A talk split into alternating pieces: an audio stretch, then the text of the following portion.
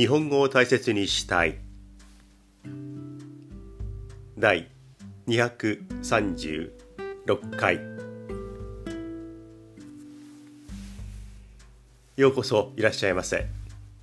そして明けましておめでとうございます。っていうふうに始めたいなと先週思っていたんですが本当にみっともないかっこ悪い間違いをしていました。先週もう年内最後です。来年もよろしくなんて言っていたのに大ボケでしたね。大ボケボーンヘッドですね。というより恥ずかしいですね。撮り終わって一回通して聞いてみていってあれなんか変だな違和感があるなと思って調べてみたら調べるほどのことではないんですが前回の先週の放送は年内最後ではなかったんですよね。本当に認めない間違いをしました。今回の放送が年内本当に最後の放送になります。12月31日の早朝に喋り始めました。もちろんポッドキャストあるいは YouTube で見たり聞いたりする時にしばらく経ってからご覧になる聞いてくださるっていう方が多いわけですからもう年が明けてるっていう人の方が多いんでしょうけれども、えー、すぐ聞いてくださる人にとってはまだまだ年内、えー、寅年のうちにいるかもしれないという時間帯です。あと何時間かするとうさぎ年になります。大変失礼しました。みっともないなはい。年内最後。少しゆっくりめに喋っていこうと思います。最後ですからねそれを貫き通していきたい。そしてできるだけ正しい日本語を使っていきたいというふうに思います。えー、お詫びから入るっていう回はみっともないんですがはい気を取り直していこうと思います。えー、皆さんはもう新年になっているでしょうか？2023年でしょうか？ね、私は1955年生まれなのでうわ今年はもう68になるんだという年になりました。あっという間ですね。自分が子供の頃に自分が60を超えて生きているっていうイメージ全く持ちませんでした。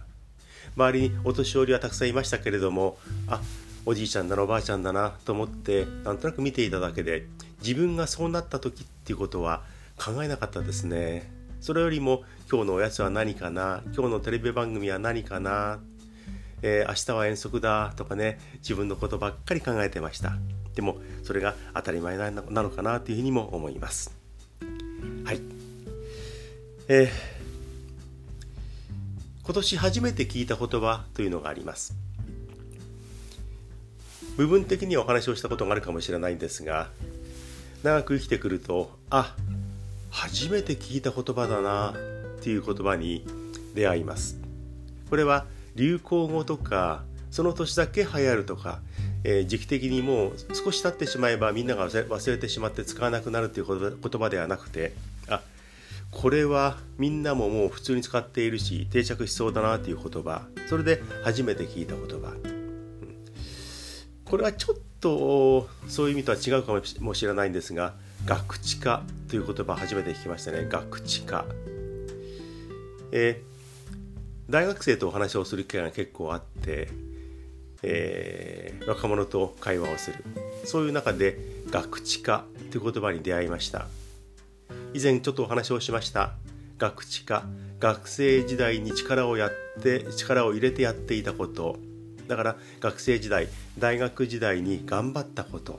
という意味で使われることなんだそうですね。学知化、ね、学生時代に力を入れて頑張ったことをそれを略して学知化というっていうのを、えー、今年に入ってから聞きました。もう学生の間あるいは就職関係の時にはあなたの学知化はっていうふうには聞かないかな。でもあの学知化という言葉でね学生時代に頑張ったことを表すっていうのはもう当たり前なんだそうです。学知化。変な略語ですけれどもねもう定着しているそうです。今年に入ってきました。そしてもう一つ。これは3週間ぐらい前ですかね。やっぱりこれも大学生と話をしていてポロッと出てきた、ね、ある男性からポロッと出てきた言葉。ああ女性でしたね。女子大学生から、えー、聞きました。これはどっちでもいいんですけども。でその言葉私はあれと思って聞あの他の学生に聞いてみたらもう他の学生たちも当たり前のように使っているしよく聞くんだということでしたね。アホ毛これ言いましたっけ？アホ毛アホはカタカナで書いていいと思いますね。アホ毛毛はあ言ったなこれな、ごめんなさい。でもまた言っちゃいますね。アホ毛アホな毛のことですね。毛は髪の毛ですね。あの毛髪の毛。アホ毛っていうのもね聞いてびっくりしました。え何今アホ毛って言った？あ言いました。え？みんなは知ってるの？あ知ってるんだ。アホ毛って何？ピーンと立ってしまって扱いに困る。こっちにも寝てくれない。こっちにも寝てくれない。どうも困ったなっていうなんか扱いに困る毛なんだそうです。そうですね。アホ毛がちょっとアホ毛がさ立っちゃってって言うんだそうです。そんな変な言葉使わない方がいいなと思っていたらあのドラッグストアにいた時にちょっと目に入ったものがあってあの整髪料髪の毛をね整える、えー、そういったあの整髪料を売ってるコーナーがあってそこにアホ毛にも抜群に効く。アホ毛にこれが効くってもうアホ毛っていうふうにその会社が、うん、パッケージにきちんと書いていました。アホ毛。びっくりしましたね。はい。ガクチカとアホ毛。それからうんともう一つ。これもあったんだな、えー、みんなが当たり前に使っているんだけれどもえーってあそうですね。これです。秒で。秒で。1秒2秒の秒。で秒で。これアクセントイントネーション的には秒でって言った方がいいと思うんですがもうこれパッケージとして秒で。秒でなんとか。いやそんなの秒で分かったよ。そんなのさ秒でやんなきゃ。もう完全に秒で OK 秒でもうすぐにあっという間にもうもう考える間もなくすぐに簡単にという意味で秒で。1秒2秒の秒。でで。秒で。これね秒でっていうとイメージ違うんですよね。当然この秒でっていう言葉は広辞苑にも絶対に載っていない。国語辞典にもまだ載っていない。でも、えー、定着しますかね秒で。だからこれアクセント辞典にも当然載っていない。本来なら秒でっていう言い方が正しいと思うんですが秒で。もうパッケージとしてもうそんなの秒で OK だよ。秒でできるしっていうふうに言うんですね。この秒で。もう今年に入って初めて聞きました。なんか品のない言葉ですけれどもね。なんとなく生き残っていきそうな気がしてしまいます。日本語って結構変わるし新しいものが出てきますね。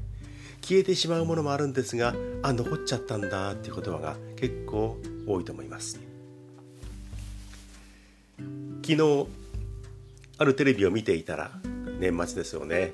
12月30日の夜のテレビ見ていたら昭和の頃の歌を扱う紹介するという番組がありました、えー、これは昭和というのは私が生まれた年号ですね。昭和に生まれて今令和を生きているという67歳ですが私が高校生の頃の歌を盛んにやっていました。いわゆるフォークソングと呼ばれる懐かしい曲ですね。神田川とか、えー、それから、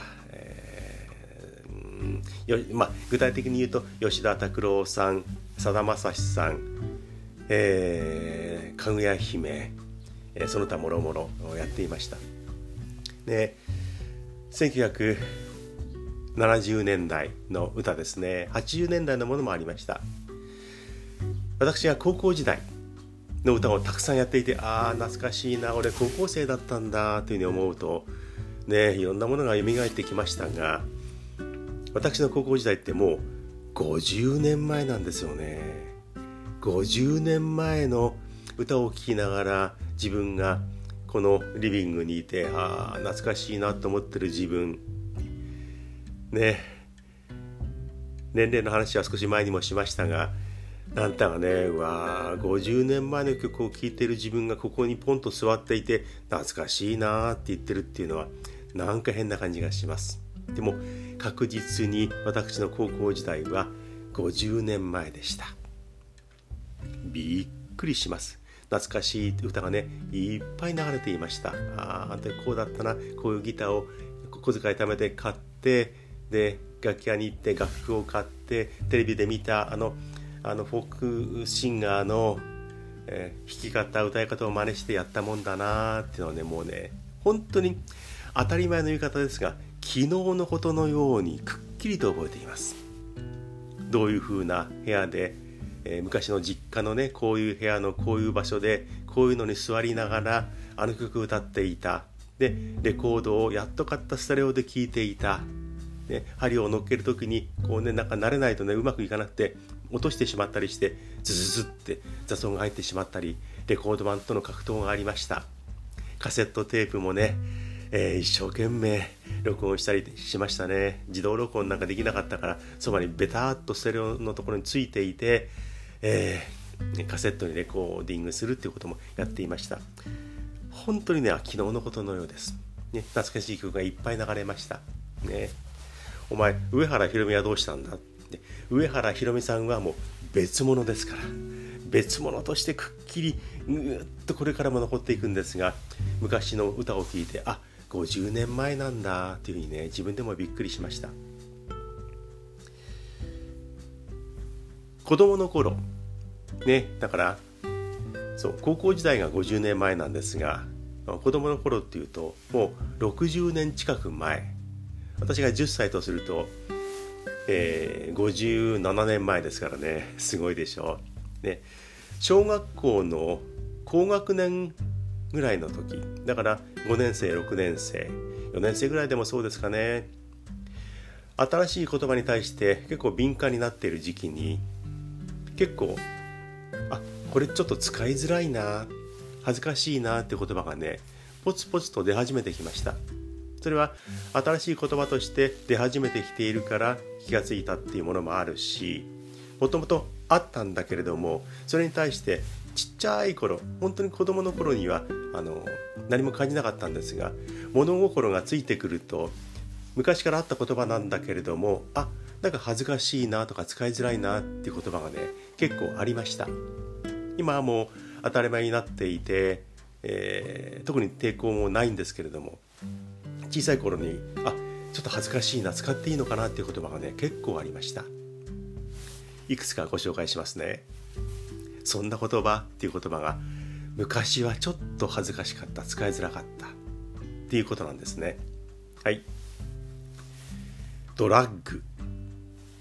ドラッグというのはね今はもうドラッグストアねいっぱいありますよね。街中にもうドラッグストアがいっぱいある。当たり前のように使えます。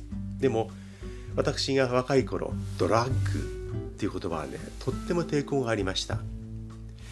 ドラッグイコール麻薬。使ってはいけない薬ねえー、覚醒剤とか大麻とかコカインとかねイコールああいうものだと思ってねドラッグというものを捉えていました。確かに当時の社会としてもドラッグというのは悪い薬物ですよっていう扱いで報道されたり紹介されていました。今みたいにあドラッグストアあそこにドラッグストアがあるからさなんて言い方ができなかった。ドラッグ。ちょっと使っちゃいけないんだろうなっていうなんか怖いざわざわっとするような言葉でした。ね。だいぶ違うイメージがありました。もう一つ。赤裸々という言葉。赤裸々。もしかしたら、そんなこと聞いたことがないっていう言葉かもしれません。赤裸々。赤い裸の裸と書きます。ララは繰り返しなので、えー、次は略して同じという字を使いますが、赤裸々、赤裸々。ね、赤い裸って書くんですよね。これ、赤裸々っていうのは、もう包み隠さずそのまんま開けっ広げにもうそのまま置いてしまうあからさまに伝えてしまうという意味を持っているんですよねこの赤裸々これも辞書に確実に載っています。それがね新聞の週刊誌の見出しなどによく週刊誌の広告が載っていてその見出しの中に誰々が赤裸々に語るとか赤裸々な日々とかその赤裸々っていう字がね結構目に飛び込んでくる時期がありました。赤い裸それが繰り返されて裸赤裸々って読むんだと思ってねちょっとドキドキした言葉でした。さっき言ったようにこの赤裸々っていう言葉は昔からある言葉でもうあからさまに罪隠さずっていう意味で使われる言葉だから変な意味はないんですけれども赤い裸の裸裸が繰り返される。なんか使っちゃいけないのかな読んじゃいけないものを読んでしまった見てしまった赤裸々って読むんだと思ってねちょっとてかかなりドキドキしました。今思えばねガキンチョだなウブだなというふうに思うんですが可愛らしいなとも思うんですが赤裸々ちょっとねドキドキしました。それからこれはこれはもう当たり前ですがドラッグと同じようにあのセックスという言葉セックス。これもね出始めの頃。そうですね。私が高校とか中学ぐらいの時でしょうかね。そのカタカナのセックスっていうのがねいろんなあの本屋さんに行っても新聞などを見ても出始めてきました。今はもうセックスっていうと、まあ、性別男と女という意味のあのその違いということでセックス、えー、というふうな言葉で気軽に使えるようになりましたけれども気軽でもないかな。でもねこんなセックスなんて、言えなかったです。文字があってもうわああと思ってねドキドキしました。もうそのセックスっていうカタカナですねあの SEX っていうイメージは当時あまりなくてカタカナでセックスっていうのは、えー、焼き付いていますがもうその言葉っていうのは男の人と女の人がなんかすごいことをするんだっていうことでイメージされるものしかなかったんですよね。セックス男女が男の人と女の人がなんかすごいことをするんだっていうイメージが強かったのでもうねドキドキしました。そういう小学校高学年中学生高校生の時代を私を迎えていました。私は迎えていました。過ごしていましたって言った方がいいですね、えー、他にもたくさんあるんですがドラッグ赤裸々セックス。口に出すのも怖かった言葉なんですが時代は変わりましたね。でも言葉ってそういうもんですよね。今だったらもう当たり前なんだけれども。で初めの頃あるいは子供として聞いていた喋っていた、うん、読んでいた頃っていうのはイメージが随分違うんだなというふうに思います。ね、ドラッグなんか言ったらうわ捕まっちゃうんじゃないかな。警察がそばにいたら怖いなって思っていたような時代がありました、はい、昔話ばっかりになっていますけれどもね。はい。じゃあ最近のお話。今年最後ですからね。もう年が明けてる方ごめんなさいね。日本語について時々ちょっとうるさいことを言っています。日本語は随分崩れてきているな変わってしまったなということを言っています。ちょっとねまとめて繰り返しになる部分があると思うんですが言おうと思います。反疑問言葉クエスチョン言葉っていう言い方を30年ぐらい前にしていました。そしてそれについていろんな批判とかコメントが載っているっていう新聞なども読んだしかなり話題になりました。語尾言葉の最後の方がシューッと音が上がっていく喋り方。こういう感じです。最近の語尾が上がっていく喋り方結構流行っている。テレビのコメンテーターとかもかなり使っている？こういうふうに「うーうー」って上がっていく喋り方です。これは、えー、30年ほど前に一時流行りました。で社会的にっていうかちょっと硬い言い方ですけれどもこういう喋り方良くないですよね。っていうような流れもあったんですがいつの間にか消えていた。でもここ数年またそれが復活してもう消えないでこれ残りますね。日本語の喋り方としてもう傾向としてもう癖ではない。日本人が当たり前にしゃべる喋り方としてもう残念ですけど本当に嫌ですけれども定着していると思います。もう残ってしまうと思います。テレビを見ていても、えー、聞いていてもラジオを聞いていても人のしゃべりを聞いていても本当に増えました。大学の教授とか教育評論家とかいろんなレポーターとかいろんなコメンテーターもねテレビの中でもう当たり前、ね、かなり使っている。もうこれは絶対に消えない。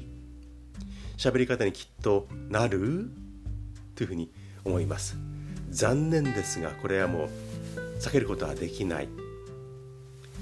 考えてみるとね日本語を勉強している外国人の方って結構多いと思います。たくさんいると思います。で私の、えー、この放送を聞いている方の中にも日本語を勉強しているって人がいると思います。そういう人はこのどんどん崩れていく。